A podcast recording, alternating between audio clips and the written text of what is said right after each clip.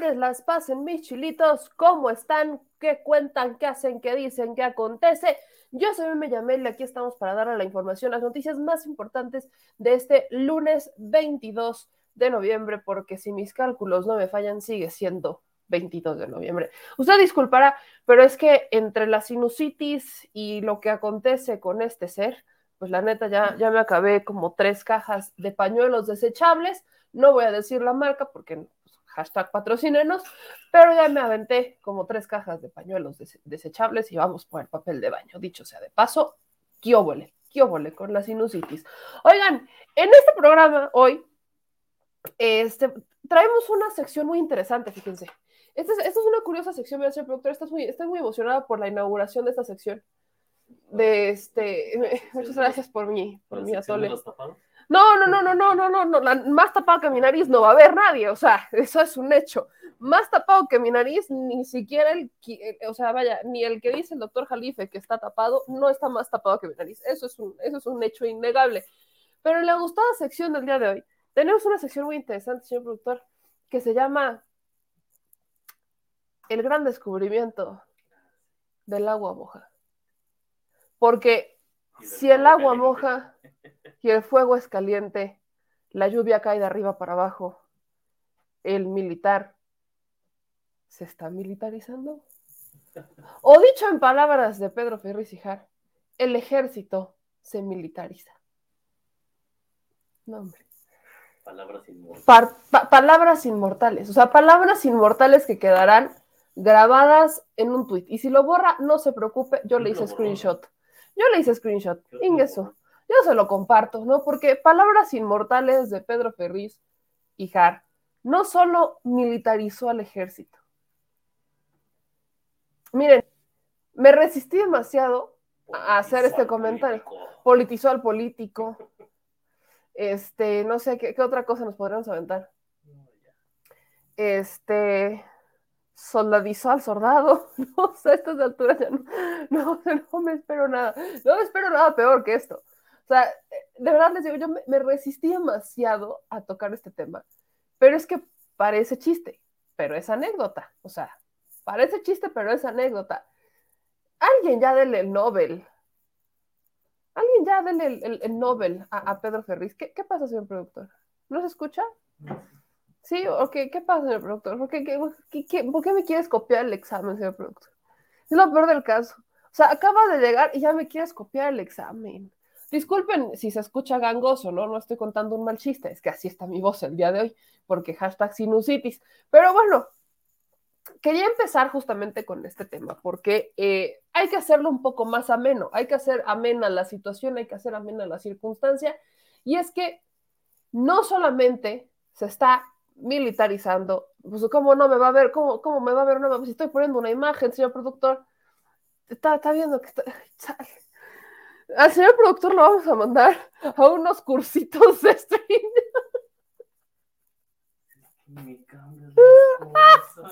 Les voy a contar lo que acaba de pasar.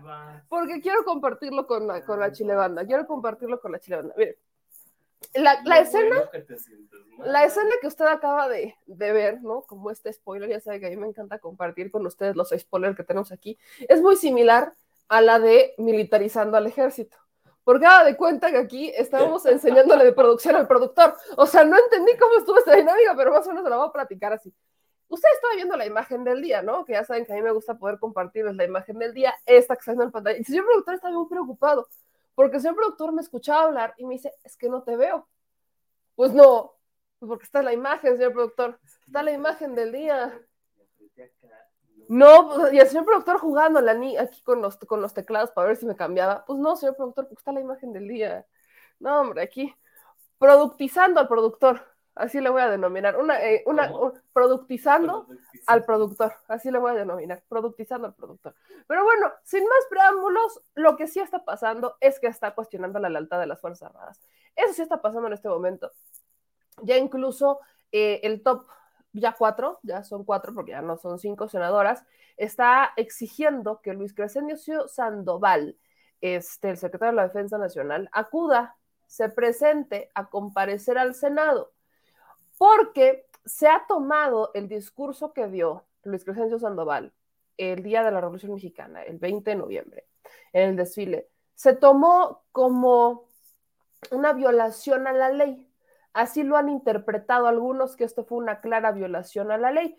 Pero yo en este espacio le voy a compartir justamente cómo no va por ahí, ¿no? Ahora sí que le voy a pasar a compartir que las cosas no son como se las están pintando, sobre todo porque solamente escucharon una parte del discurso, pero no escucharon cómo cerró el discurso Luis Crescencio Sandoval o quieren omitir cómo cerró el discurso Luis Crescencio Sandoval.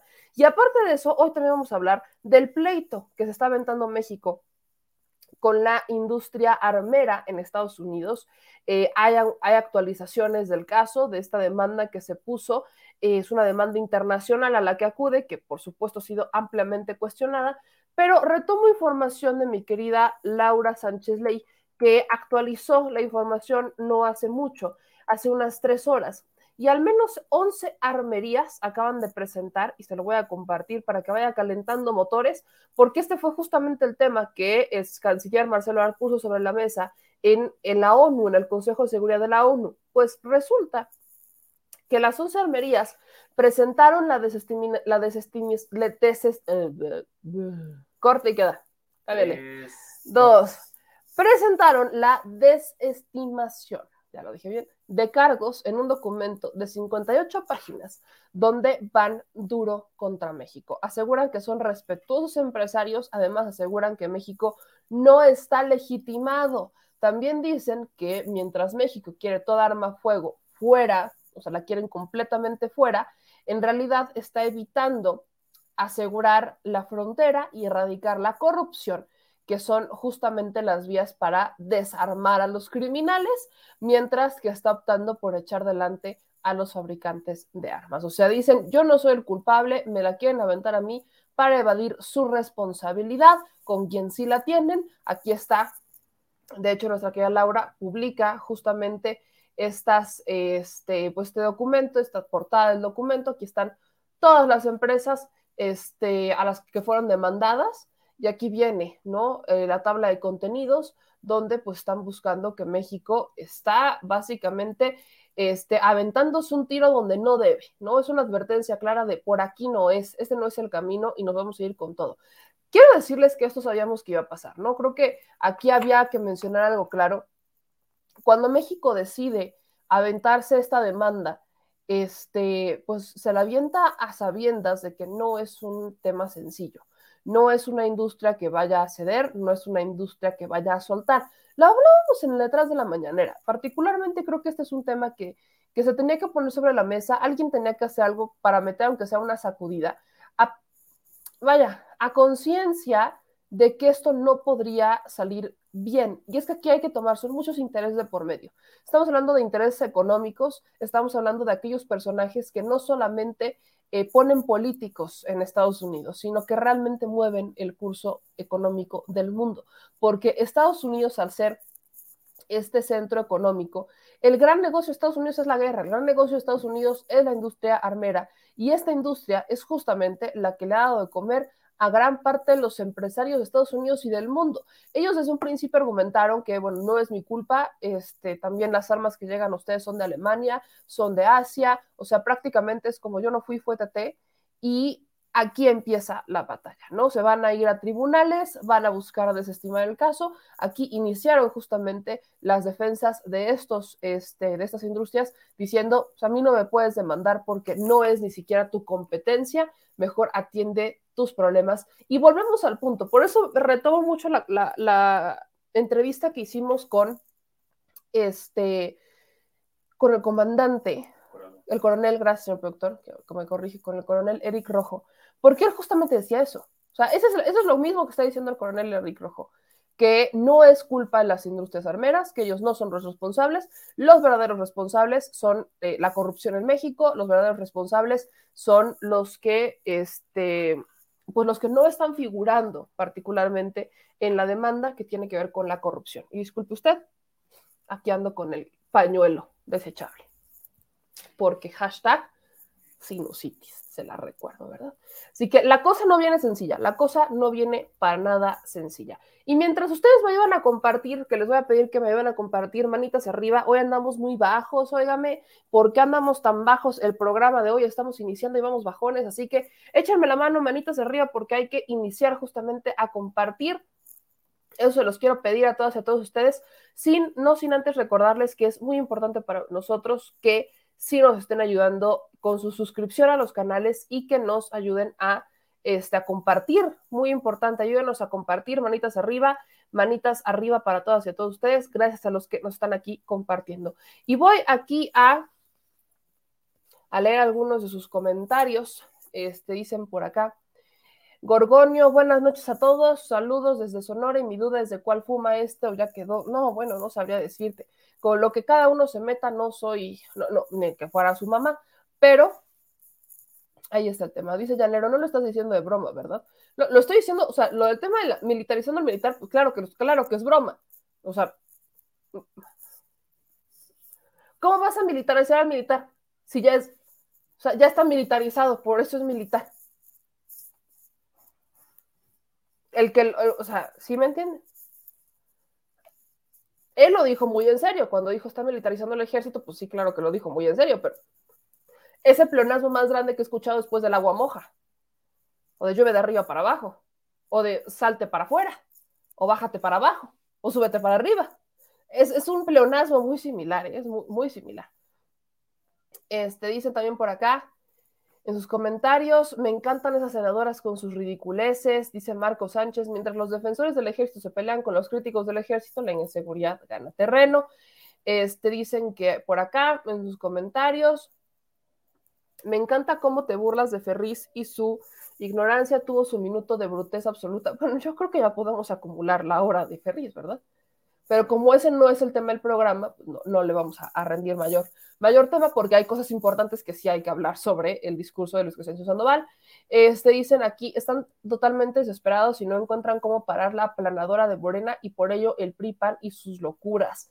Este, dicen aquí, Areli, el general el secretario Luis Crescencio Sandoval no dijo nada ilegal. Son los más correctos en sus discursos. Ahora el ataque con ellos es nada sincronizado. Este, Acá dicen las cosas por aquí. Este, muchas gracias, mi querido Juan Carlos, que, entienden que andamos con las innovations. Esperemos que para mañana ya estemos mejorcito. Héctor Murillo, gracias por convertirte en nuevo miembro del canal de YouTube. Muchísimas gracias, muchísimas gracias. Aquí nos está ayudando para este, ser, hacer más grande este espacio informativo. Luego acá, este, muchas gracias, Noticiero TV, le mandamos un gran abrazo. Eh, Dice aquí Siquio Aldana, buenas noches, nueve, el militar ya es militar, muy bien. Este, yo decía de tu equipo, Llanero Cruz. No, lo dije también muy en serio. Eso sí pasó. O sea, lo del señor productor sí también pasó. Parece chiste, pero es anécdota. Este, bien dice Carlos Milano, ¿y dónde queda con el programa Rápido y Furioso? Pues le vuelven a echar la culpa, ¿no? Que fue un tema que salió de control, que fue un tema que no se controló en México. O sea, la culpa es de México, ellos, ellos se lavan las manos, ellos nunca tienen, o sea, ellos son eternamente buenos. Wow, wow. Y bueno, vamos justamente al tema de los militares. Aquí póngame mucha atención y empieza a ayudar a compartir porque le quiero hacer la comparación de lo que no escucharon, lo que no entendieron y lo que lamentablemente está pasando. A ver, el 20 de noviembre, Luis Crescencio Sandoval dio un discurso que justamente les dije el 20 de noviembre, grábenlo, guárdenlo, porque lamentablemente se ha hablado mucho de cómo es que en México las Fuerzas Armadas son un peligro. O sea, se ha especulado mucho sobre el papel de las Fuerzas Armadas. De verdad que ha especulado demasiado sobre el papel de las Fuerzas Armadas y han mencionado muchísimo que es peligroso que el presidente Andrés Manuel López Obrador le esté dando tanto poder, que se haya centrado tanto en las Fuerzas Armadas, etcétera, ¿no? O sea, mucho lo han, mucho lo han mencionado. Pero, ¿cuáles son sus argumentos? Bueno, que las Fuerzas Armadas participan en la construcción de proyectos prioritarios, como lo son la, este, la refinería, el aeropuerto, el tren Maya, prácticamente todas las obras que ha hecho este, la administración están realmente basadas en las Fuerzas Armadas. Pero es que eso tampoco es novedad. corríjanme si me equivoco, pero si no mal recuerdo, la barda que construyó Calderón, la barda de la refinería que costó como 600 millones de pesos. O sea, no es cierto, costó 2 mil millones de pesos, pero estaba proyectada para costar 600 millones. Esa barda la construyó la Sedena. Así que no, no es la primera vez que en México o que las administraciones en México utilizan a las Fuerzas Armadas para construir. Claro que no. Solamente que antes les daban partes de los proyectos. Ahora les están dando los proyectos. ¿Por qué? Para evitar justamente tener estos esquemas de corrupción que estaban muy basados en las empresas privadas, en los diseñadores y demás. Entonces, eh, ahí, hay, una, hay una circunstancia, ¿no? El presidente ha puesto a las Fuerzas Armadas como para que entren al quite, para evadir la corrupción que existe dentro de estos, eh, dentro de estos esquemas de adquisición. Pero también hay una cosa que pasa con las Fuerzas Armadas, y eso por supuesto que es, eh, es cuestionable, claro que es cuestionable, y es que las Fuerzas Armadas se manejan con, mucha, eh, con mucho hermetismo, son muy cerradas. Las Fuerzas Armadas, este, cuestionarles, por ejemplo, las Fuerzas Armadas y que te respondan es complejo.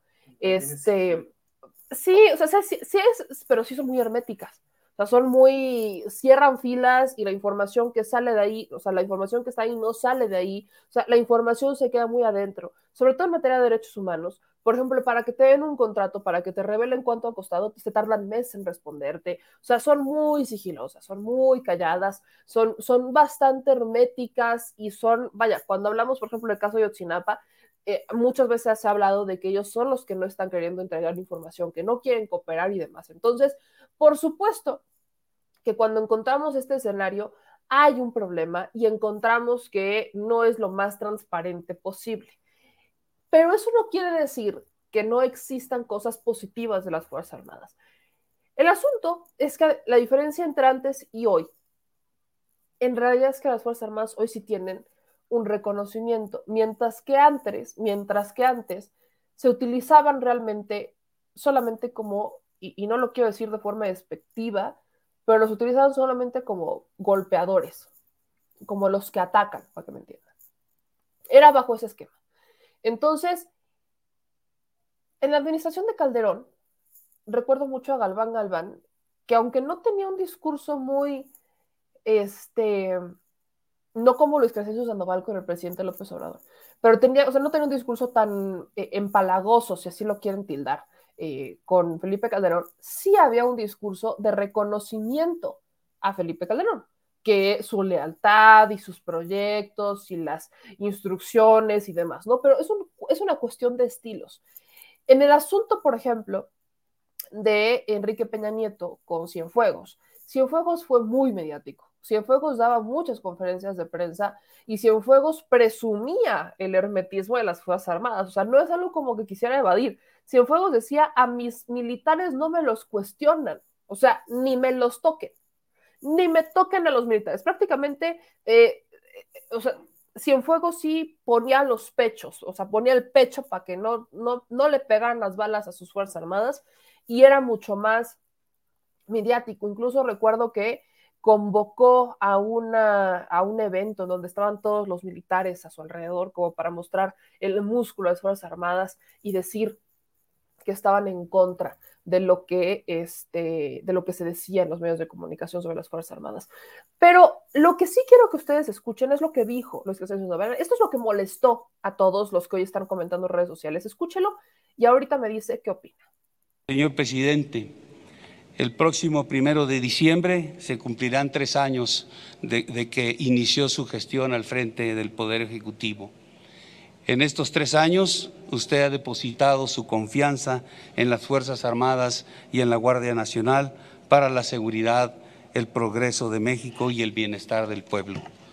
Para nosotros es un timbre de orgullo poder contribuir a la transformación que se está viviendo las bases están sentadas y se avanza con paso firme en el proyecto de nación que usted ha impulsado desde el inicio de su gobierno.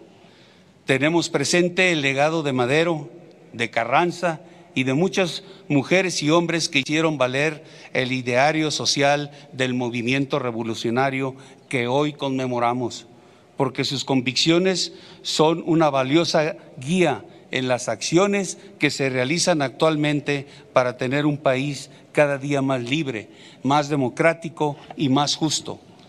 Por ello, jamás escatimaremos en el servicio que prestamos a la patria, porque los esfuerzos que realiza su gobierno tienen origen en las necesidades legítimas de la mayoría de los mexicanos.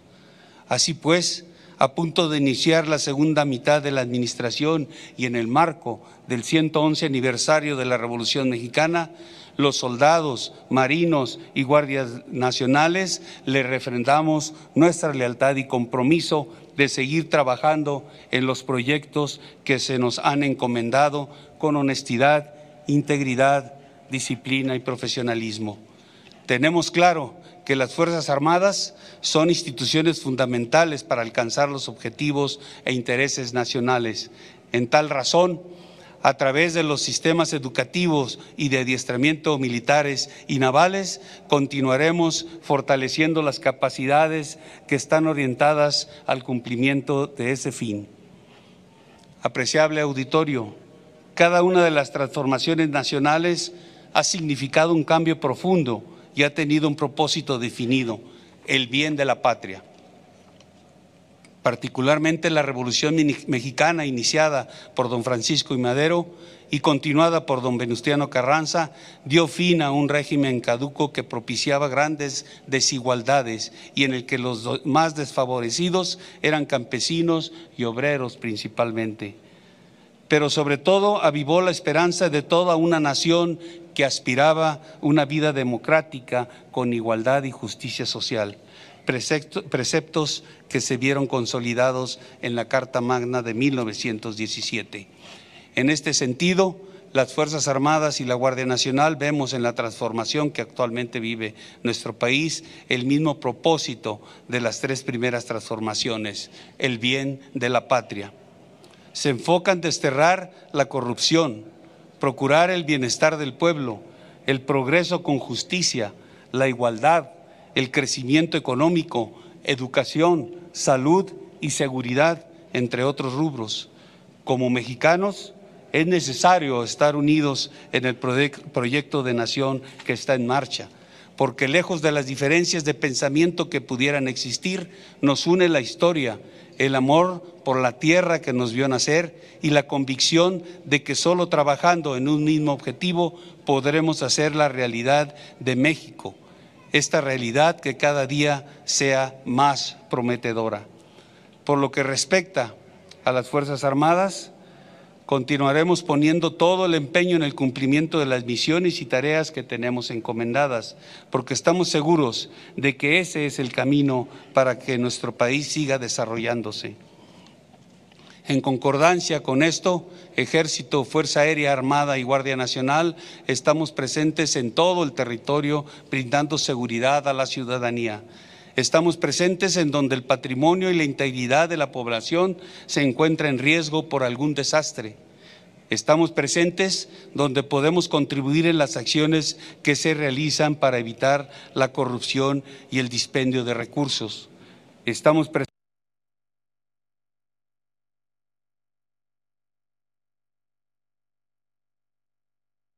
micrófono. ¿Por qué, me corto? yo sé que me escucho gangosa, pero chale, yo digo que chale, no es cierto. Vaya te aviento los mocasines, no es cierto. A ver, el asunto, el asunto particular aquí es que esto es lo que dijo Luis Crescencio Sandoval.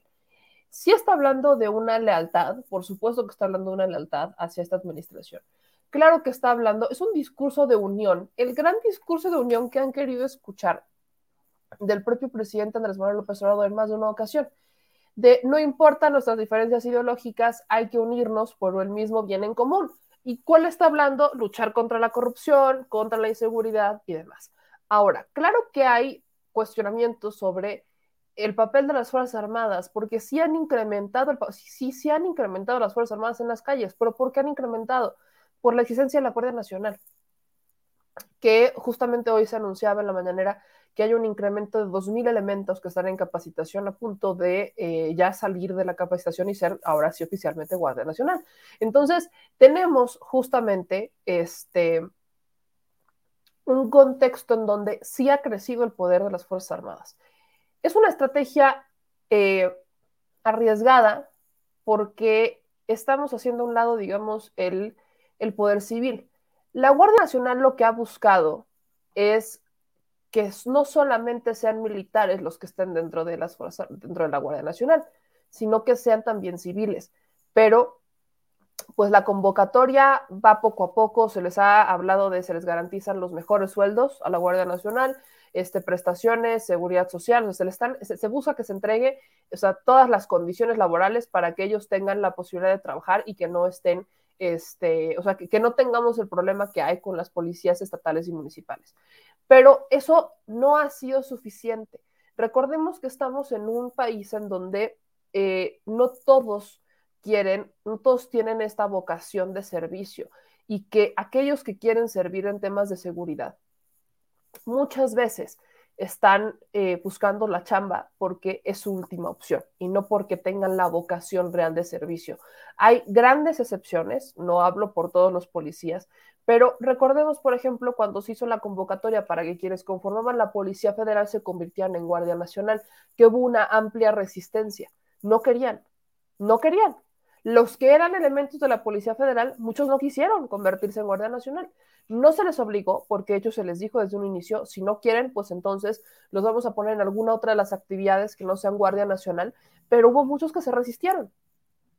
Hubo una amplia resistencia a la Policía Federal y esta resistencia para muchos tuvo que ver justamente con la vocación de servicio y con que ahora iban a estar subordinados realmente a una capacitación militar, algo que no les ha gustado a todos. Esto tampoco quiere decir que todas las corporaciones sean malas, hay, insisto, sus sanas excepciones, pero si vemos los problemas que existen, yo lo he mencionado en más de una ocasión, no podemos hablar del crecimiento del crimen organizado, sino hablamos de una complicidad por parte del Estado. Y la complicidad del Estado justamente la encontramos ahí, en donde olvidaron a las policías se dedicaron exclusivamente a comprar este, patrullas o a rentar patrullas para ver, para, para, como desquitar el recurso y que los medios vieran que estaba diciendo algo, pero no había acciones concretas. Y cuando hablábamos de detenciones, había fabricación de casos. Entonces, claro, mediáticamente nos decían, es que estamos deteniendo a no sé cuántos y miren, aquí les tengo y les vengo y les traigo y les llevo, pero estaban sentenciando a 13 personas, o sea, de los 300 que fueron, por ejemplo, la administración de Calderón paseados, fueron 13 sentencias. Y esas sentencias fueron por delitos menores, ni siquiera por delitos realmente relacionados con el crimen organizado.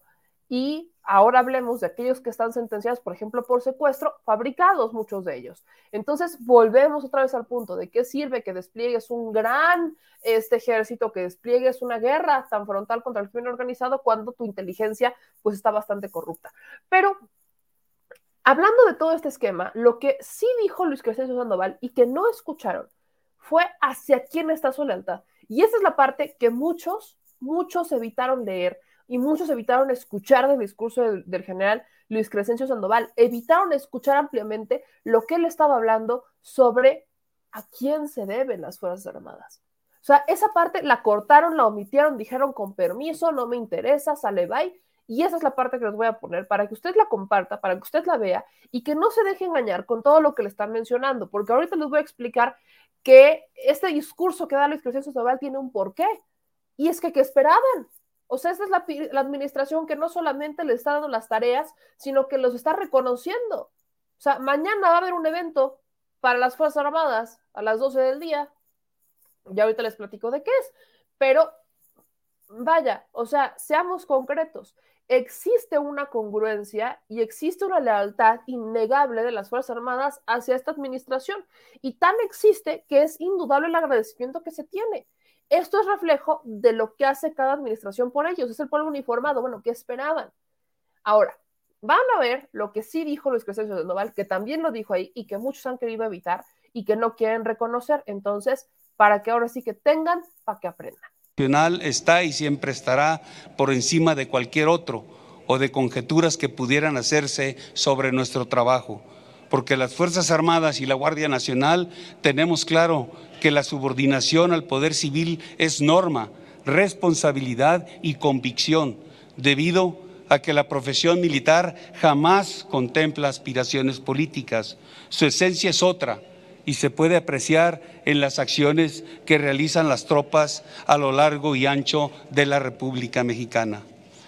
La lealtad a la patria es conciencia, deber y vocación, porque el honor de portar el uniforme militar y naval, así como el de la Guardia Nacional, así lo exige. El respeto a la Constitución, a las leyes que de ella emanan y a los derechos humanos es obligación, congruencia y certeza, porque también es sinónimo de legalidad y de compromiso con México. Los valores institucionales son fortaleza, razón y guía, porque en ellos se enmarca el desempeño de los generales, almirantes, comisarios, jefes, capitanes, inspectores, clases, soldados, marinería y escala básica. Estas son las bases en el actuar de todo soldado, marino y guardia nacional. Somos conscientes de que la mejor forma de honrar a aquel pueblo revolucionario es reconociendo su valentía, sus esfuerzos y su lucha por el país de libertades y garantías que hoy tenemos, trabajando para que México sea cada día mejor y aseguremos el futuro de las nuevas generaciones.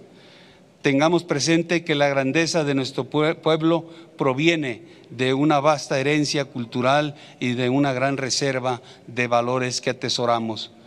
Su fortaleza trasciende en el tiempo, ya que siempre ha sabido sobreponerse a la adversidad de cada época. Por ello, valoremos el legado histórico que representa la Revolución Mexicana y sus próceres y en el marco de su conmemoración, las Fuerzas Armadas y la Guardia Nacional reiteramos al pueblo de México nuestro respaldo y total compromiso con las mejores causas. ¿Qué parte de eso no les quedó claro? Reiteramos al pueblo de México. Nuestra lealtad está con el pueblo. ¿Qué parte de eso no les termina de quedar claro? O sea, a eso iba. Esto lo dijo Luis Crescencio Sandoval. Lo dijo el sábado, justo después del discurso que causó tanta molestia en algunas personas. Ahí lo dijo. ¿Qué parte de eso no les quedó claro? Porque yo lo que hoy estoy viendo, y aviéntense esta, si usted busca Luis Crescencio Sandoval en Twitter, va a encontrar mensajes como este. Los mexicanos exigimos la renuncia de Luis Crescencio Sandoval. No merece dirigir nuestras Fuerzas Armadas. Es indigno, si le gusta la política, que renuncie y se una a Morena y que deje de violar la ley, manchando a nuestro admirado ejército con sus estupideces y tratos mafiosos. Y aquí, ¿no? Dicen, el general secretario de la Sedena, Luis Crescencio Sandoval, viola la ley de disciplina militar, debe renunciar. Y ponen aquí, ¿no? Artículo 17 de la ley de disciplina. Queda estrictamente prohibido al militar en servicio activo inmiscuirse en asuntos políticos, directa o indirectamente, salvo aquel que disfrute de licencia que así se lo permita en términos de lo dispuesto por las leyes, así como pertenecer al Estado eclesiástico o desempeñarse como ministro de cualquier culto religioso. Lo que hizo el expresidente Sandoval fue decir, únanse mexicanos por las causas, causas que son la corrupción, combatir la impunidad. ¿Eso les genera molestia? O sea, vuelvan a escuchar lo que dijo, vuelvo a ponerlo desde el principio. Señor presidente, escuchen esto. El próximo primero de diciembre. Ah, no, pero ese no era. Escuchen esto. Nacional está y siempre estará por encima de cualquier otro o de conjeturas que pudieran hacerse sobre nuestro trabajo.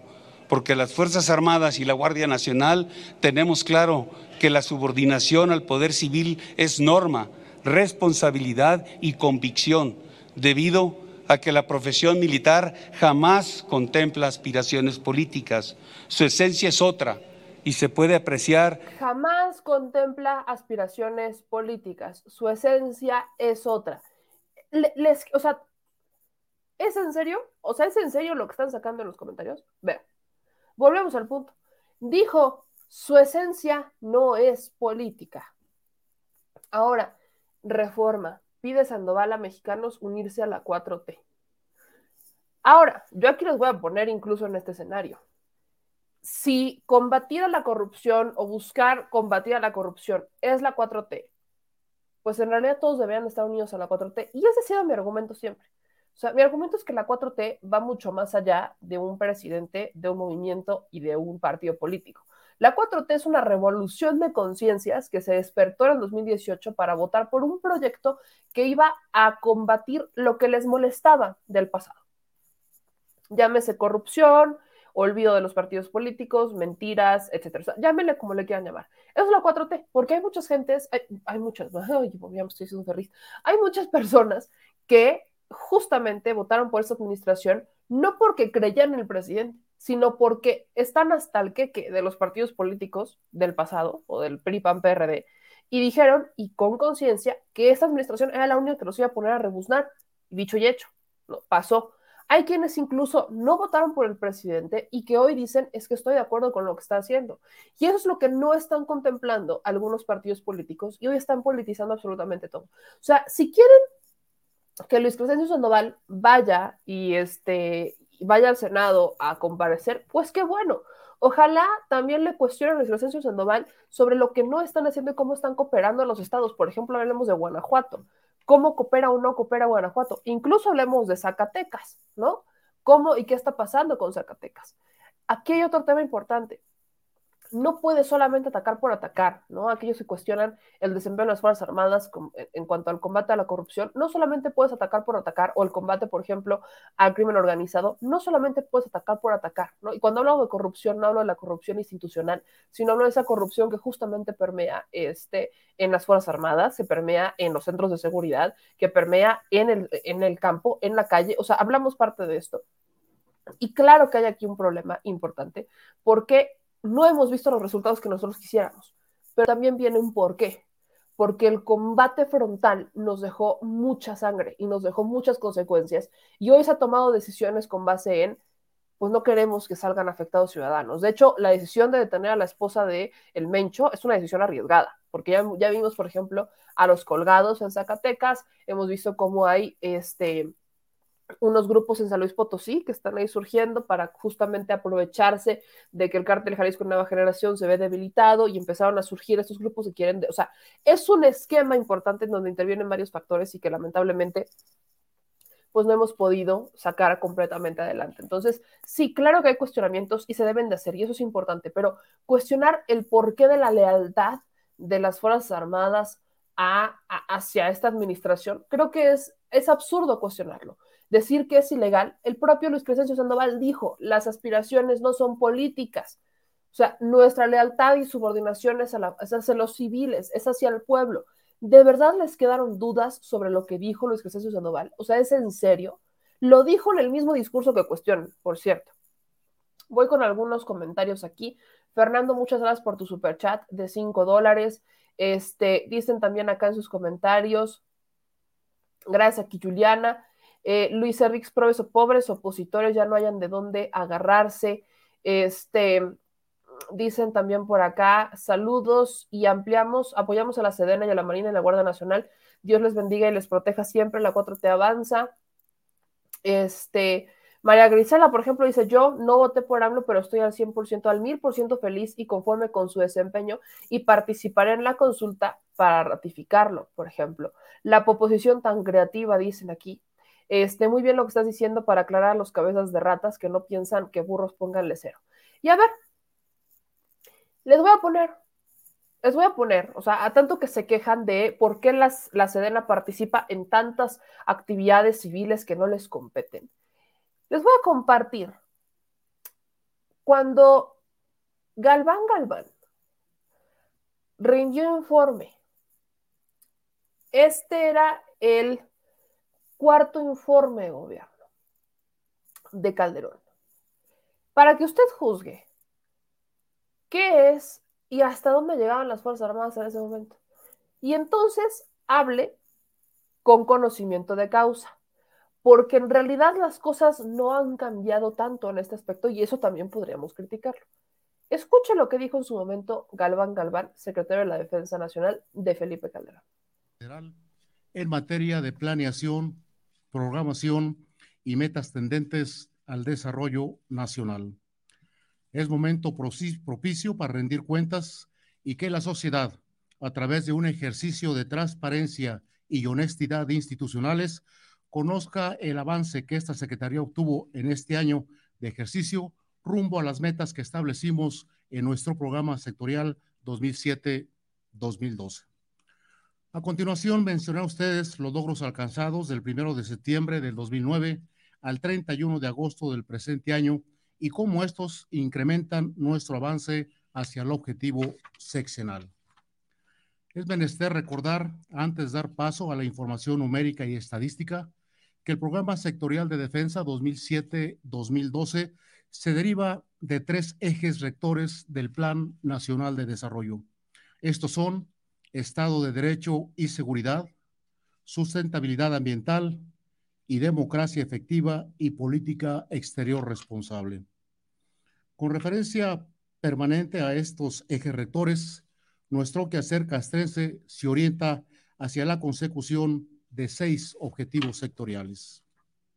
Ellos son atención prioritaria a los recursos humanos, mayor eficiencia en la operatividad, garantizar la defensa nacional y respaldo de la política exterior, apoyo a políticas en materia de seguridad interior, acciones sociales tendentes al desarrollo del país y mejora de las condiciones de vida de la población, y fomento de relaciones cívico-militares en un ambiente democrático, transparente y de rendición de cuentas.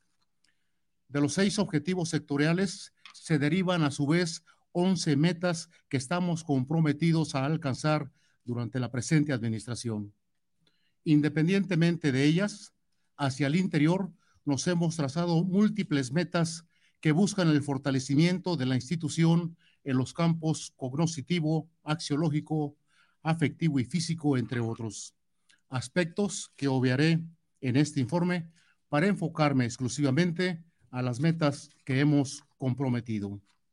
Estas metas son las siguientes ampliar la cobertura de los servicios de salud integral, mejorar el nivel de vida de las tropas, incrementar el reclutamiento de personal femenino en las filas del Instituto Armado, una mayor apertura de planteles para que ingrese la mujer militar, formación de líderes para todos los niveles de mando, ampliar la cobertura y vigilancia del espacio aéreo nacional, ejecución de operaciones de alto impacto, construcción y desarrollo de viveros, elevar la producción de árboles, aumentar la plantación de los mismos y capacitación permanente en materia de derechos humanos. Para una mayor comprensión, expondré en cada una de las metas que integran los objetivos sectoriales los logros en el periodo considerado, el porcentaje de avance que estos representan y su repercusión en el progreso general alcanzado en estos casi cuatro años de administración. Y por último, como referente general, la parte proporcional pendiente para arribar a la meta final. Debido al propósito que se pretende conseguir en algunas acciones, los indicadores tienen establecida una meta anual. En estos casos, se muestra el logro obtenido del 1 de septiembre del 2009 al 31 de agosto de 2010 haciendo la aclaración que ella está estimada al 31 de diciembre del año en curso, por lo que el porcentaje pendiente para alcanzar cada objetivo se prevé esté cubierto para esta última fecha. En otros aspectos, observarán que algunos objetivos generales han sido ya cumplidos, por lo que el logro de estos en el año nos permite su consolidación. Por último, presentaré algunos indicadores que por su naturaleza no tienen establecida una meta parcial o final.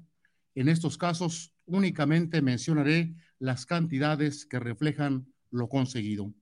Después de este breve preámbulo, permítanme iniciar la presentación.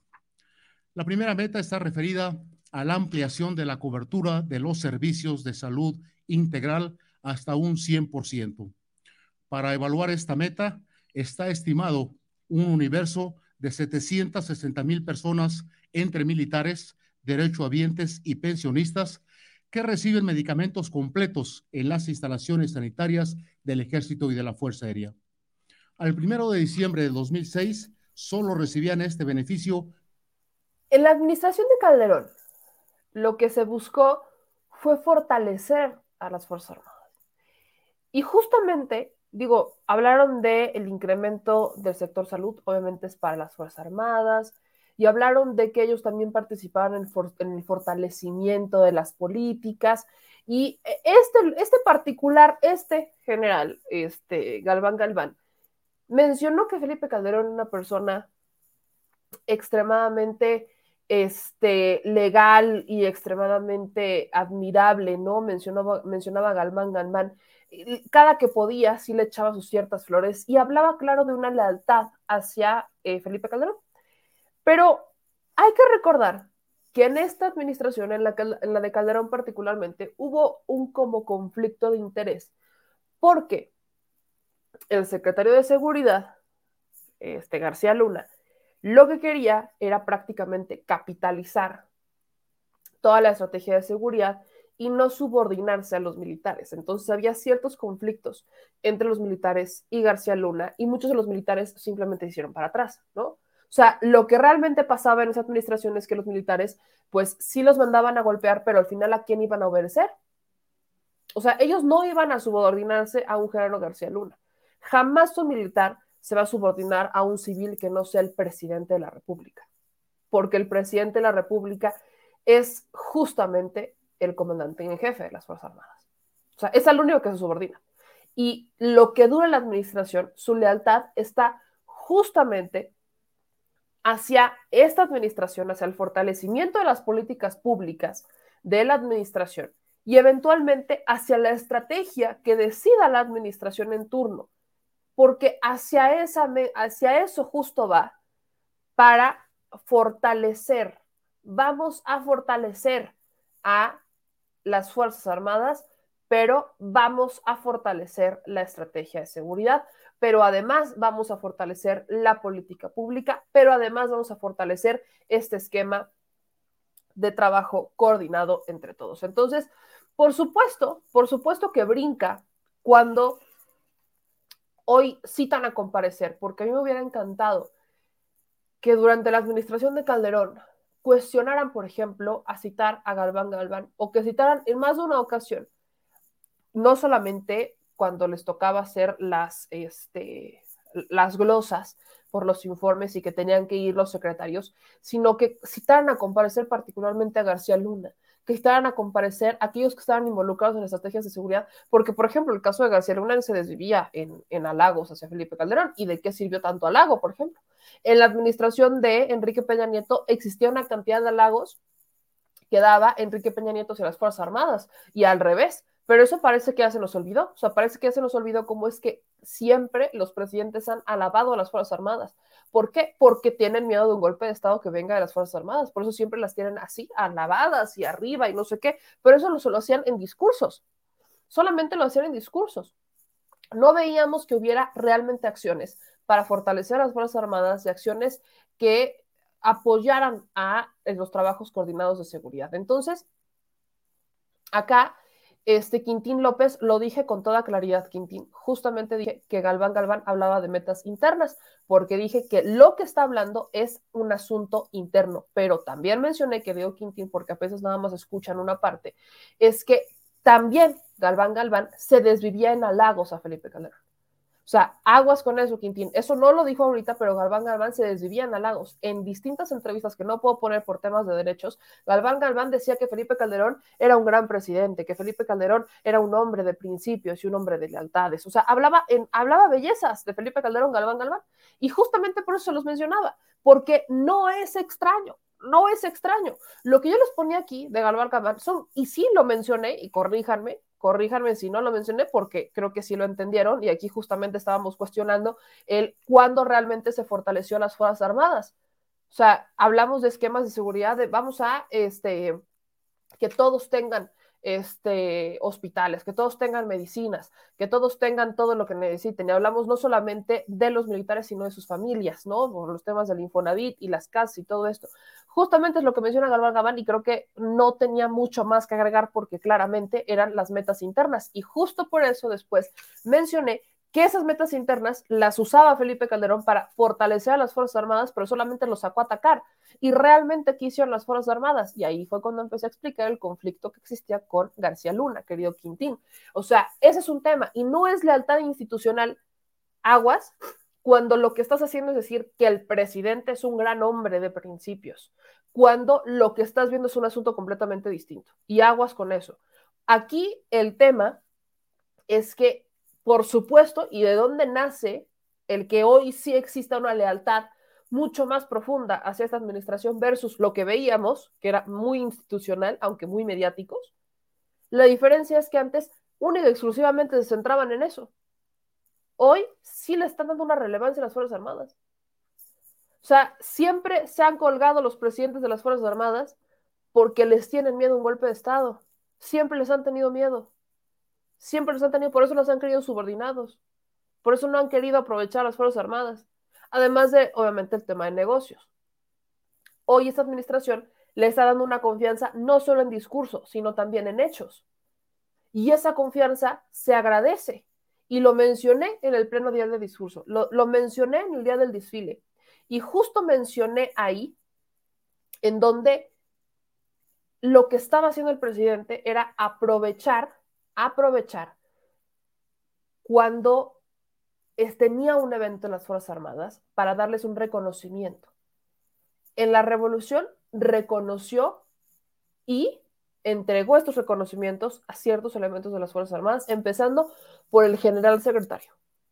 Y cada que puede, hace este reconocimiento y les entrega medallas y condecoraciones y a quienes vamos a elevar de cargo. O sea, cada que puede lo hace. ¿Por qué? Para que no se estanque, para que se vea este compromiso mutuo entre el gobierno federal y las Fuerzas Armadas. ¿Por qué? Porque por supuesto que son necesarias las Fuerzas Armadas. Y yo lo he dicho, claro que hay cosas que podemos cuestionar hacia las Fuerzas Armadas, pero no es nuevo. Ese es mi punto, que no es nuevo. Y la, incluso la pregunta que hago es, bueno, ¿y qué esperaban? ¿Qué esperaban que pasara? Cuando tienes una administración que no solo en discurso te está reconociendo, ¿qué esperaban que hiciera el general secretario? La lealtad de las Fuerzas Armadas siempre va a estar con el comandante en jefe, siempre, siempre. Cada uno tenía maneras de decirlo, cada uno tenía maneras de actuar en consecuencia. Y les repito, no es tampoco una novedad que las Fuerzas Armadas se lleven tanto dinero. Que hoy tienen mucho más ingresos, sí, claro, por las obras. O sea, eso es cierto, porque hoy tienen mucho más ingreso gracias a las obras que están haciendo, independientemente del, del recurso que recibe la Sedena. Pero la participación que tenemos de las Fuerzas Armadas, claro que preocupa a futuro. A mí me preocupa a futuro la participación de las Fuerzas Armadas, porque justamente dependen de quién esté al frente. Y eso es lo que hemos visto administración con administración. En la administración de Calderón veíamos una manera de actuar en las Fuerzas Armadas. En la administración de Peña Nieto veíamos otra manera de las Fuerzas Armadas. Y en esta administración vemos otra manera de actuar, porque todo depende de quién sea el comandante en jefe. Recuerden que las Fuerzas Armadas, su lealtad sí es hacia las fuerzas civiles, sí es hacia el pueblo, pero quien da la instrucción, además de ser sus superiores, son los presidentes. Y si en la administración de Calderón era sacan a atacar y no había una regulación a las Fuerzas Armadas, ¿qué esperaban que pasara? Decía que había una plena capacitación en materia de derechos humanos. Bueno, a mí avísenme cómo es que hablamos de derechos humanos cuando justamente después de las administraciones de Calderón se dieron violaciones de derechos humanos, en la de Peña Nieto se dieron violaciones de derechos humanos. O sea, ¿dónde estaban las sanciones? ¿En dónde estaba esa retribución de yo te tengo confianza? Y es que ahí va el tema. Si esta administración está diciendo yo le tengo confianza a ti, Fuerzas Armadas, también tengo confianza de exigirte. Y ahí es en donde entra la exigencia. Si hay algún elemento que está haciendo algo indebido, no solamente lo vas y lo niegas como en la administración de Peña Nieto con este Cienfuegos, que Cienfuegos ponía el pecho para que no le tocaran los militares y lo dijo en más de una entrevista. Y por ejemplo, cuando lo entrevistaron por el caso de Ochinapa, cuidado y le tocaran a sus militares porque él dijo, a nosotros no nos quitaron las facultades de investigar, yo no soy quien responderte, nosotros solamente participamos de aquí para acá, pero yo no puedo investigar y con la pena y se lavaban las manos. Hoy vemos una administración que, por supuesto, yo lo he cuestionado, las Fuerzas Armadas todavía son muy herméticas y se necesita que hablan más y se necesita más transparencia, porque desde la administración de Calderón habla de transparencia. ¿Y cuál transparencia, papá? O sea, perdónenme, pero ¿cuál transparencia? Hoy nos seguimos quejando de ese hermetismo que tienen las Fuerzas Armadas. porque ellos se rigen bajo, bajo su propia ley, bajo su propio código. Y eso hacia la parte civil, por supuesto que afecta, porque existe una, existe un cerrazón importante. Entonces, bajo esa premisa, claro que hay cosas que cuestionar a las Fuerzas Armadas, pero cuestionarle la lealtad hacia esta administración, cuestionarle el por qué su lealtad a esta administración, por supuesto que no. No podemos hacer ese cuestionamiento cuando vemos el pasado y vemos que fueron, por supuesto, utilizados, porque aparte la gente confía más en las Fuerzas Armadas, confía más en los marinos después de los militares, pero el grado de confianza que tienen los militares y los, y, los, y los marinos es muy alto. Hoy sumemos a la Guardia Nacional, ¿no? Que está en construcción. No podemos hablar de resultados de la Guardia Nacional cuando está en construcción. Así que claro que hay cosas que cuestionarle, pero la lealtad, el por qué tiene una lealtad hacia esta administración, no tenemos el por qué cuestionárselo. O sea, eso es incuestionable. Existen motivos de sobra cuestionemos el por qué buscamos que exista una mayor transparencia, cuestionemos el por qué a veces, a veces hay cosas que no estamos de acuerdo, cuestionemos el por qué son tan cerrados para entregar información, cuestionemos, eso hay que cuestionar, pero no el por qué existe una lealtad de esta administración, porque creo que es bastante obvio el por qué. Y por eso les ponía justamente lo que decía Galván Cambal, porque lo que hacían entrevistas era nada más alabar a Calderón, decir, no, es que el señor Felipe Calderón es un, no, un gran personaje, que no sé qué, pero en los hechos, completamente cerrado por este conflicto que existía de poder entre el secretario de Seguridad y las Fuerzas Armadas, porque mientras Felipe Calderón quería sacar a las Fuerzas Armadas a combatir el crimen organizado, y lo hago entrecomillado, tenían un secretario de Seguridad que estaba dándole cuerda al crimen organizado. ¿Y qué hacían? Utilizaban a los militares para detener gente que no tendrían que haber detenido. Los utilizaban para este, no sé, se me olvidó el nombre, o sea, se me fue la palabra, disculpen, hashtag sinusitis, pero utilizaban las Fuerzas Armadas para operativos que no tenían que darse. Y ahí los utilizaban. Y además tenés a la Policía Federal. Eso estaba pasando. Y los tenías completamente sin control, sin ningún agradecimiento. O sea, prácticamente es como sal a matar y no me importa. Tienes una cuota que cumplir. Y ahí les va otro tema. Muchos militares y eso es algo que mi querido César Gutiérrez Priego no me dejará mentir, no solo de la administración de Calderón, sino desde antes, seguirán las instrucciones de sus superiores, que por supuesto estaban dentro de, esta, este, dentro de este grupo privilegiado de militares que sí tienen poder político, aguas, que sí tienen poder político y que sí influyen en las decisiones políticas del país. Y este grupo de militares, muchos de ellos sí retirados, pero muchos de estos justamente daban instrucciones de cosas que no tenían que pasar, como asesinatos o ejecuciones extrajudiciales. Y los que están pagando son los soldados. Soldados que si se negaban, los mataban. Y que aparte fueron detenidos con tortura. O sea, no solamente hablamos de militares a los cuales amenazaban con matar si no mataban, sino que encima los hay militares pagando responsabilidades de otros militares en esas administraciones. ¿De verdad esperan que las Fuerzas Armadas no le tuvieran lealtad a esta administración cuando su instrucción es exactamente la opuesta a la que tenían en otras? A eso quiero llegar. No pueden cuestionar el porqué de la lealtad. Y se los repito, en el mismo discurso del expresidente Sandoval, así como dijo este discurso de unidad de no importa la diferencia ideológica, hay que unirnos porque la causa es más grande, porque dijo la causa es más grande de esa transformación del país, porque ni siquiera dijo afiliense a Morena, no dijo únanse a la 4T, dijo únanse a la transformación del país. Que lo quieran interpretar como únanse a la 4T, esa es su bronca, porque lo único que dijo los presidentes Sandoval es únanse a la transformación del país. Una transformación y habló de las luchas, que es la corrupción y demás. Bajo esa premisa, todos tendríamos que estar en, ok, estoy de acuerdo, y ahí sí empezar a cuestionar el, bueno, ¿y qué se ha hecho en el combate a la corrupción? Bueno, ¿y qué se ha hecho en el combate a la inseguridad? Ahí sí cuestionemos. Pero solamente porque mencionó la palabra transformación, ahora resulta que cada que alguien menciona la palabra únanse a la transformación del país, entonces ya estamos pidiendo que voten por Morena. Porque eso es lo que dijo. Y para rematar, en ese mismo discurso, menciona Luis Crescencio Sandoval que este no es un asunto político, que Pese a lo que han especulado mucho sobre el actuar de las Fuerzas Armadas, ese no es un asunto de por poder político porque sus aspiraciones no van por ahí.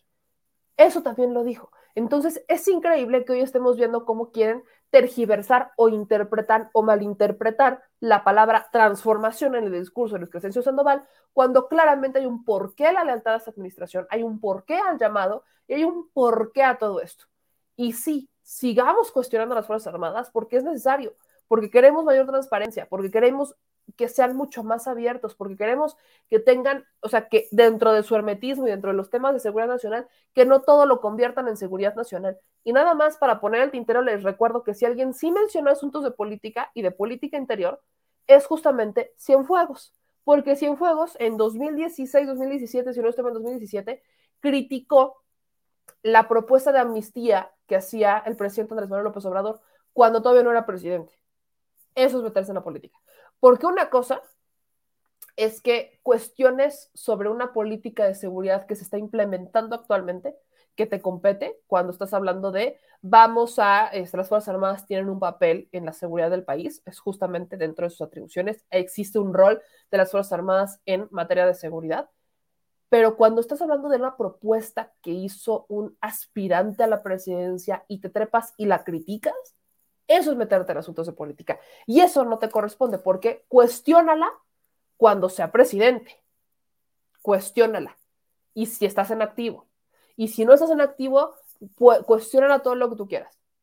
Pero si no es presidente y es una propuesta y tú estás opinando como secretario de la Defensa Nacional que no sirve la propuesta de amnistía, entonces te estás metiendo en asuntos de política porque es solamente una propuesta no es una política pública implementada. Así que si quieren hablar de cuestionamientos, si quieren hablar de cómo participan los, este, los, las Fuerzas Armadas en la política pública, creo que hay gran tema. O sea, el pasado, el pasado existe, el pasado nos precede, válgame la redundancia tipo Ferris, ¿no? El pasado existe y no hay que olvidarla. Santi Rubens nos manda un superchat de 5 dólares y dice, si tienes mucha razón, no nos vayan a castigar con alguien, controlen las Fuerzas Armadas, no vayan a salir más caro el caldo que las albóndigas. Este, dice aquí también Santi Rubens, gracias por el superchat de dos dólares. Mañaneras, ¿podrías darle seguimiento, darle este argumento al presidente? Sí. Este dice Ubaldo, el golpe de Estado ya se vería fraguando desde Echeverría, pactaron con ellos. Este, dicen también por acá en sus comentarios, pues ni con todo y esa lealtad se les pudo hacer nada a los militares por lo de Otsinapa. Eso es, eso es lo que digo, cuestionemos eso. Claro que sí, cuestionemos esto. Cuestionemos el que hoy por hoy tengamos todavía una secrecía en las Fuerzas Armadas, que no quieren como entrarle al quite realmente las Fuerzas Armadas y hablar del tema de Otsinapa, que apenas ahorita, hasta esta administración, tenemos a un general o a un militar que se entregó para el asunto de las Fuerzas Armadas, que hablando, por ejemplo, del caso de Otsinapa, hoy estuvo declarando el exfiscal de Guerrero, el exfiscal de Guerrero, no sé si ya salió, pero llevaba al menos hasta donde me quedé seis horas, llevaba seis horas declarando el exfiscal de Guerrero por el asunto de Ayotzinapa, hablando sobremente de lo que pasó, que no hizo, que sí hizo, si, estuvo eh, metido, si no estuvo metido, etcétera. Entonces, estuvo hasta donde me quedé, todavía seguía declarando el exfiscal de Guerrero por el caso de Ayotzinapa, ¿no? Hablando del tema. Este, acá en sus comentarios dicen también justicia para Ayotzinapa, justicia para los estudiantes del TEC de Monterrey por ejemplo, hablando de asuntos particulares, este, dicen acá, pero no es increíble que lo digan así, de hecho es absolutamente predecible que todo lo que digan lo retuerzan, bueno, me queda perfectamente claro. Este, Carlos Milano, por eso salvaron el pellejo de Cienfuegos para evitar un intento de golpe de Estado. No, el asunto de Cienfuegos le salvaron el pellejo por miedo a lo que pudiera decir. No es lo mismo un secretario de seguridad, un, un secretario de la Defensa Nacional, perdón, este, confirmando lo que sabe la DEA no es lo mismo la información que pueda tener un secretario de la Defensa Nacional con todos los puertos de acceso que lo que ya pudiera saber eh, la DEA y la CIA. No, es lo mismo, aquí hablamos un tema de soberanía. No es la misma calidad de información que aunque pudieras tener ciertos militares que te la compartieran por muchos contactos que tuvieras o incluso contactos dentro del crimen organizado, no es lo mismo a que un secretario de la Defensa Nacional se convirtiera en tu testigo protegido. No es lo mismo. Entonces, México ahí intervino para no darle ese poder a Estados Unidos. Eso es lo que nos costó. Yo siempre he sido pateada que a, a, este a Cienfuegos se le puede investigar por muchas cosas, muchísimas cosas, pero lamentablemente decidieron no hacerlo porque el mal era mayor. O sea, si se investigaba a Cienfuegos, el, el mal era peor que la solución. Iba a salir más caro el remedio que el, que el caldo, pues. Aquí Mr. Solitario Ángel nos manda un superchat de 10 dólares y dice, lo que nunca va a entender la oposición, que ellos dependen de las Fuerzas Armadas y luego salir a pedir protección de ellos mismos, como por ejemplo Lili Telles. Este, dicen también por acá, ah, no lo puedo creer, ahora el discurso será el próximo golpe de Estado militar. Es que ese es el discurso, de hecho. Este, se fue impune, fuego se fue impune. Y, y, me, y me, me estresa que mi querido César Gutiérrez Priego tuviera razón. Yo solamente espero que no se le, este, que no se cumpla esa de mi querido, este, Gutiérrez Priego que dice que lo van a condecorar. O sea, de verdad, espero que eso no pase, espero que eso no pase, se lo, se lo digo en serio. Pero oigan, como usted puede ver, mis, mi sinusitis no, no me deja, no me deja explayarme como me gustaría. Pero lo que sí quiero es cerrar con una noticia bien interesante en mi Puebla York. Y se la comparto porque está bien chula. Miren ustedes nada más. En Nueva York se inaugura la México Tenochtitlan Avenue. Y no estuviste ahí para inaugurar la productora. Te hubieras quedado, te hubieras quedado tres días más e inauguras la México Tenochtitlan. O sea, te hubieras quedado tres días más e inauguras la México Tenochtitlan. Tres días más y no regreso. No, tres días más y me ayudas a inaugurar la México Tenochtitlan en representación del, de, de, su segura servilleta. Pero bueno, les comparto justamente cómo se inauguró esta México Tenochtitlan en Manhattan. Ya tenemos una avenue en Nueva York. Mr. Secretary, thank you. New York City, we are used to wonderful foreign dignitaries coming to join us.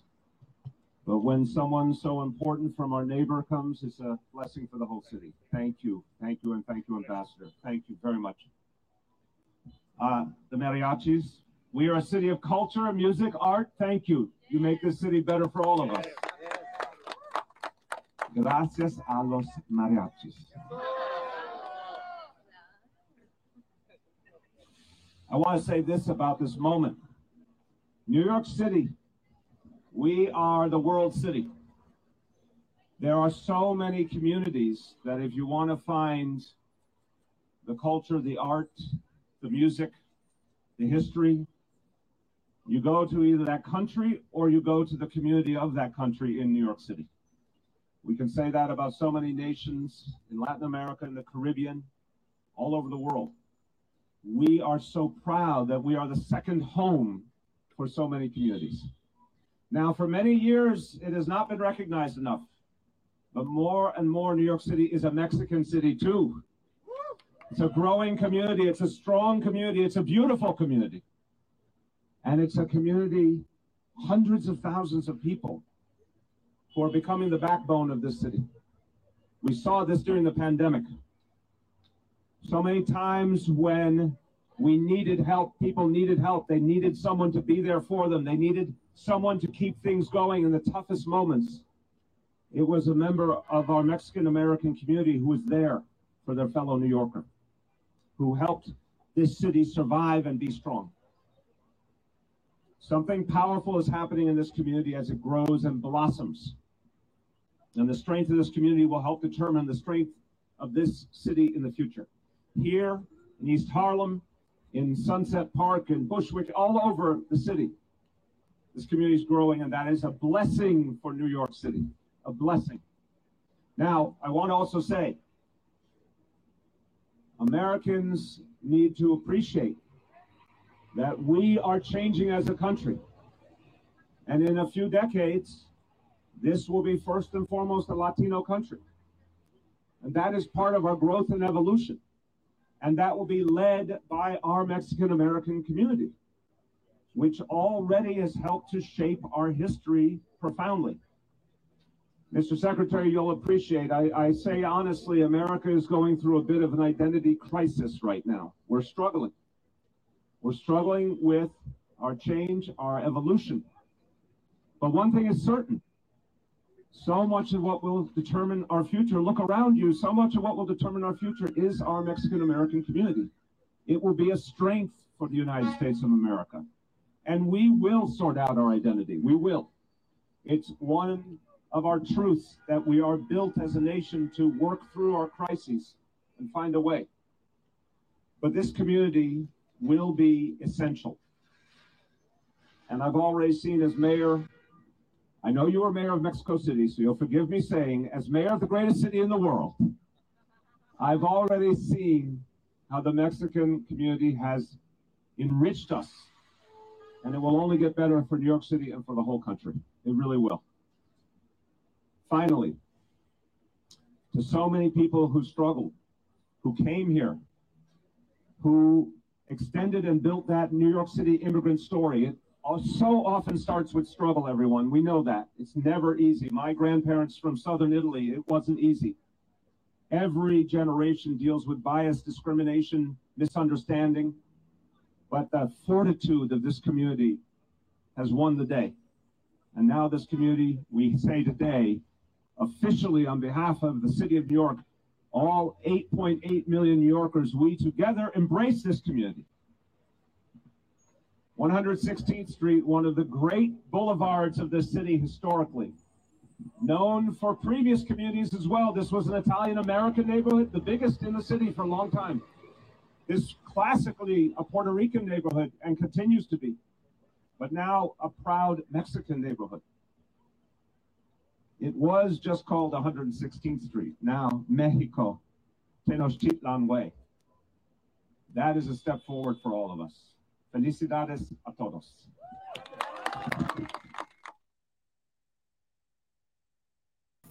Wow. Ese es un gran discurso. Es un gran discurso que ya me imagino a los republicanos trepados en la lámpara, pegando el grito en el cielo. Pero, a ver, estamos hablando del alcalde de Nueva York, que no tiene raíces mexicanas, no tiene raíces latinas, tiene raíces italianas, ¿no? Por sus abuelos. Entonces entiende el fenómeno migratorio. Pero estamos hablando del alcalde de la ciudad de Nueva York, una ciudad que ha sido emblemática para la moda, las finanzas, o sea, para el mundo. Dejen ustedes para México, para Estados Unidos, para el mundo. O sea, Nueva York ha sido, es, es sede. O sea, la, la moda, por ejemplo, llega Milán, Nueva York. Las finanzas, Nueva York. O sea, muchas cosas se mueven en Nueva York. Y que el alcalde de esa ciudad que no tarda mucho en que esta sea la ciudad, o sea, como una siguiente ciudad latina, o sea, como una extensión de una ciudad de México, como una extensión, como una, una ciudad, pues llamémosle un estado de la República Mexicana, un estado latino, o sea, que, que hablemos de esa ciudad como la ciudad, la ciudad latina, no confundan Italia con latino, o sea, por el tema del latín, hablamos de latino como América Latina, no por el tema del idioma, que si ahí nos vamos a la raíz del idioma, bueno, nos vamos a ir hacia la raíz del latín y bienvenidos a Roma y uh, uh, hablamos de América Latina. ¿No? Separen lo del latín. Así tiene una relación por el tema del lenguaje, pero viene de la colonización. Sepárenlo tantito y hablemos de América Latina con la inmigración que llega de allá para acá, ¿no? Así, así vamos a dejarlo. El hecho de que tengamos a un alcalde de Estados Unidos diciéndolo, reconocemos que estamos a un pelito de hormiga de que los latinos en Estados Unidos sean una gran fuerza y que sean la fuerza quizás más importante, es un tema.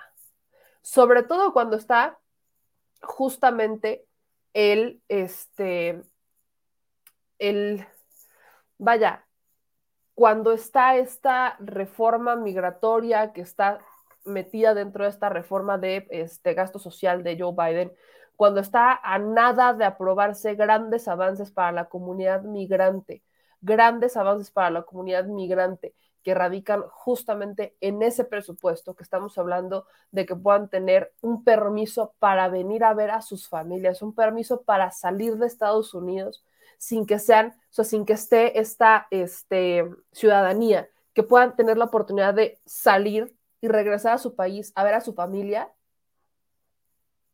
O sea, son cosas importantes que están pasando y el que se haya nombrado a esta ciudad, por supuesto que tiene este que tiene un tema, que tiene claro una circunstancia que justamente radica en la migración. Entonces, claro que eso hay que reconocerlo, sobre todo bueno, si vamos al tema del empleo, quienes en pandemia, sobre todo se volvieron la, fuerza de trabajo, fueron los migrantes porque los migrantes, la neta, no tenían como esta oportunidad de, ah, este, pues no vamos a trabajar, no pasa nada, por COVID. Nuestros paisanos aprovecharon la pandemia para sacar adelante la chamba que nadie más quería sacar, ¿no? Así nada más se lo pongo. Y dice Brenda Gibbs, y no me digas, según los Chairos ha de ser gracias a López Obrador, como si la comunidad latina de Nueva York hubiera nacido cuando López llegó a Palacio Nacional, ahí humildemente. Este, no, de hecho nunca dije eso. ¿O dije eso? No, ¿verdad? Yo no dije eso, Brenda. O sea, que tú lo sacaras, pues es tu bronca, ¿verdad, hija? Pero yo no lo dije, querida.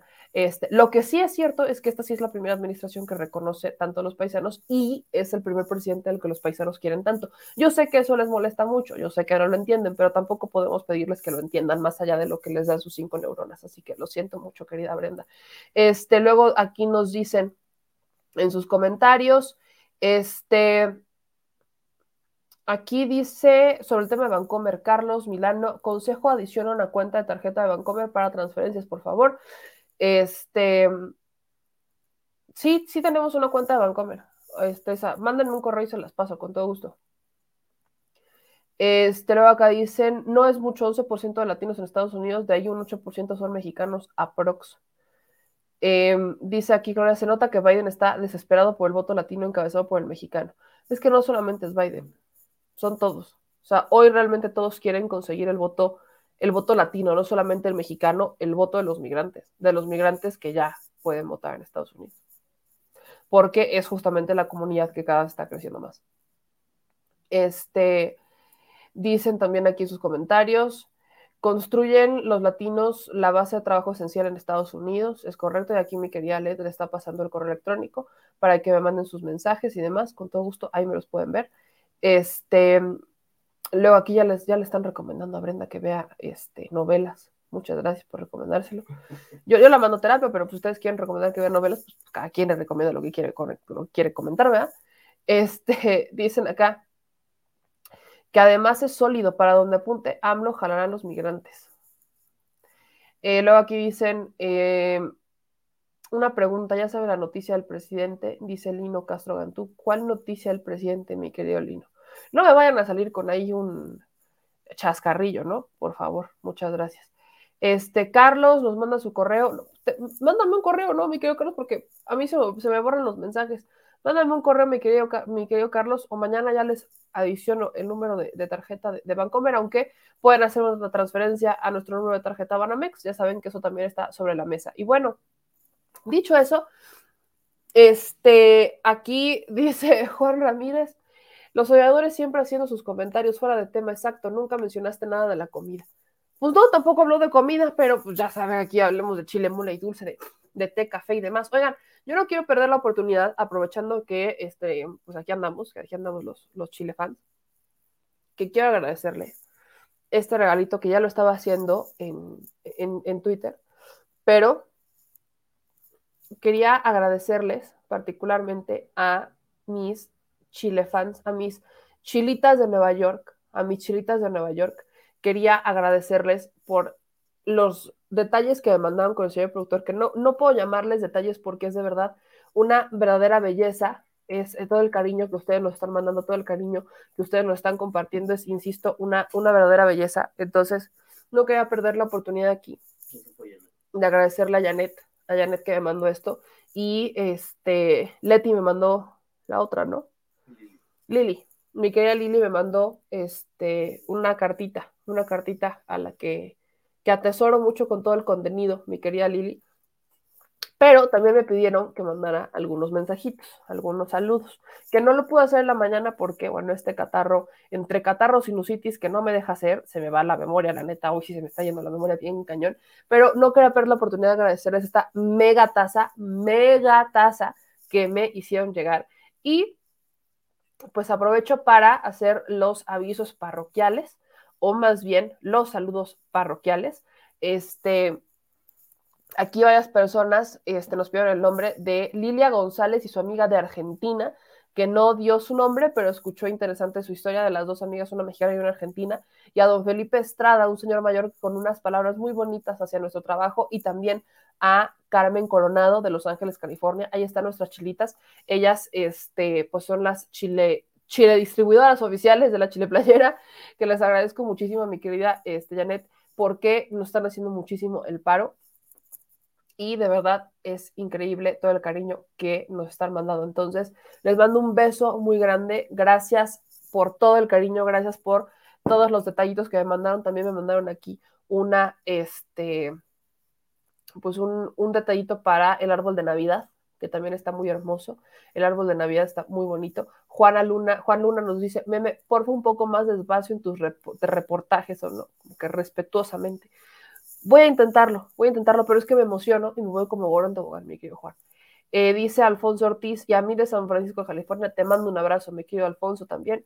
Este, Dublín, yo recién salgo de un catarro, pronto, suerte y pronta recuperación. No, hombre, ya, ya valí que acabo señor productor, ya.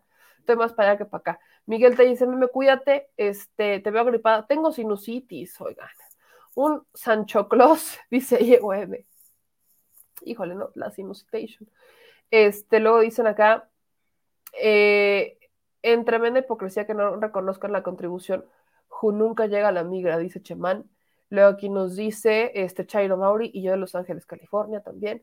Muchas gracias a Neri, que también me están mandando aquí sus comentarios este, y sus consejos para la sinusitis, que me pongo un aceite calentito en la mollera. Ok, muchas gracias. Este, que el gobierno de Tamaulipas le paga a latinos a través de la Secretaría de Salud. Mm, aquí me piden que hable del decreto de seguridad nacional. Vamos a hablar justamente del tema, pero déjeme buscar un experto para que nos hable del decreto de seguridad nacional con todo gusto. Y este dice, ¿me podrías un ejemplo en vivo de cómo hacer el alta de la credencial para revocación? Este sí, déjeme te le aprendo porque no, no le he. Estamos tomando un diplomado este, para evaluación de políticas públicas, ya ando medio metida en eso. Té de manzanilla, aquí está, té de manzanilla con, con miel y limón. ¿Sí le puse limón, profesor? Gracias, señor procurador. De verdad, de verdad, muchísimas gracias. Pero bueno, este dice aquí, eh, ay, mi sinusitis, acabas de cometer un pequeño error, amigo mío, el libro de la selva. No sé a quién iba, pero bueno, ya nos vamos, amigos, porque yo, de verdad, que la sinusitis y yo no me va a dejar ni pensar, ni trabajar, ni nada, señor productor. Y no se burle de mí, por favor, no, se burle de mí. O sea, ya sé, ya sé que está, está, está, está haciendo sueño de Hidalgo burlándose de mi sinusitis, que no me dio en un año entero. Pero bueno, ¿qué dice aquí el señor productor? Qué, feos son. O sea, el señor productor le tomó foto al comentario de Sergio, de Sergio Ruiz García, y hizo la meme, excelente noche, cuenta un chiste de gangosos. Ay, Arráncate pues.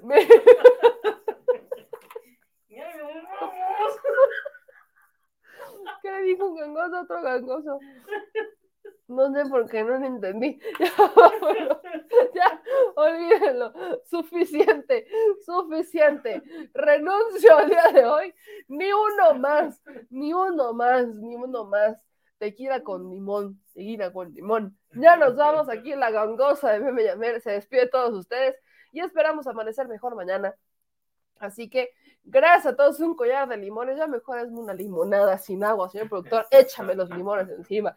Me voy a, no sé qué voy a hacer, pero mañana yo tengo que estar mejor para poder platicar con ustedes y contarle chistes que no sean de gangosos. Nos vemos, amigos. Nos vemos mañana. Gracias a todos. Hoy fue una chile plática un poquito más larga de lo que pensamos, pero ya saben cómo soy, que me arranco y no con chistes de gangosos. Compartan la transmisión. No olviden suscribirse al canal. Es muy importante que se suscriban al canal y que compartan el contenido. Manitas arriba. Todos los comentarios aquí abajo y nos vemos mañana. Tenemos programón tanto en la mañana como en la noche, así que manden toda la buena vibra.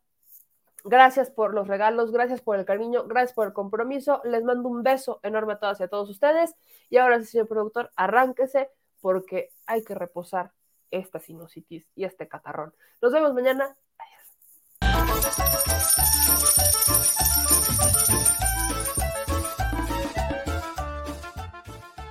Al Chile. Recuerda que una forma de apoyar nuestro proyecto e impulsarnos a generar más y mejor contenido es a través de los superchats en nuestras transmisiones en vivo. Solo tienes que dirigirte al recuadro donde escribes mensajes, darle clic al símbolo de moneda, colocar los datos de tu tarjeta bancaria, el monto a donar y de forma inmediata se verá reflejado en un recuadro de color con el mensaje de tu preferencia. Otra manera, por si no nos alcanzas a ver en vivo, es ir a la descripción de nuestro video de YouTube, darle clic a la liga de PayPal y repetir el proceso como en los superchats. Ese recurso llegará directo a nuestra cuenta bancaria. En Facebook también puedes apoyarnos de forma mensual. En el inicio de nuestra página encontrarás el botón Quiero colaborar. Ahí podrás adquirir una membresía que nos impulsará a seguir combatiendo la infodemia desde esta plataforma. Y si eres de los que no confía en la tecnología, puedes hacer un depósito o transferencia a nuestro número de tarjeta Banamex, desde cualquier establecimiento, banco y hasta tu aplicación móvil. Anótalo. El número es 4766-8415-9203-0897. Recuerda, esto es completamente voluntario. Y es una forma de apoyar e involucrarte más con este proyecto independiente. Hazlo tuyo y comparte.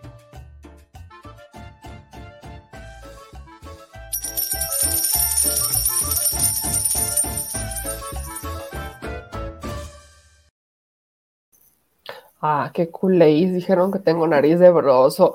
han pasados. O sea, neta, no han pasados. Mejor cántenme la de Rodolfo el Reno, ¿no? De ella era meme, reno, que tenía la nariz. No, qué feo. Que, o sea, mejor miéntenme la madre, ¿no? O sea, o sea, neta. Ya no hay, ya no hay respeto, de verdad, ya no hay respeto. Renuncio, renuncio de nuevo, de nuevo. Adiós. Si estás en Puebla y quieres un café que de verdad sepa a café, ve a Georgian Café. Vas a encontrar postres, variedad de cafés y tés, pero sobre todo un precio justo y sabor inigualable. Por la pandemia, su servicio es solo para llevar, pero de verdad no te lo puedes perder.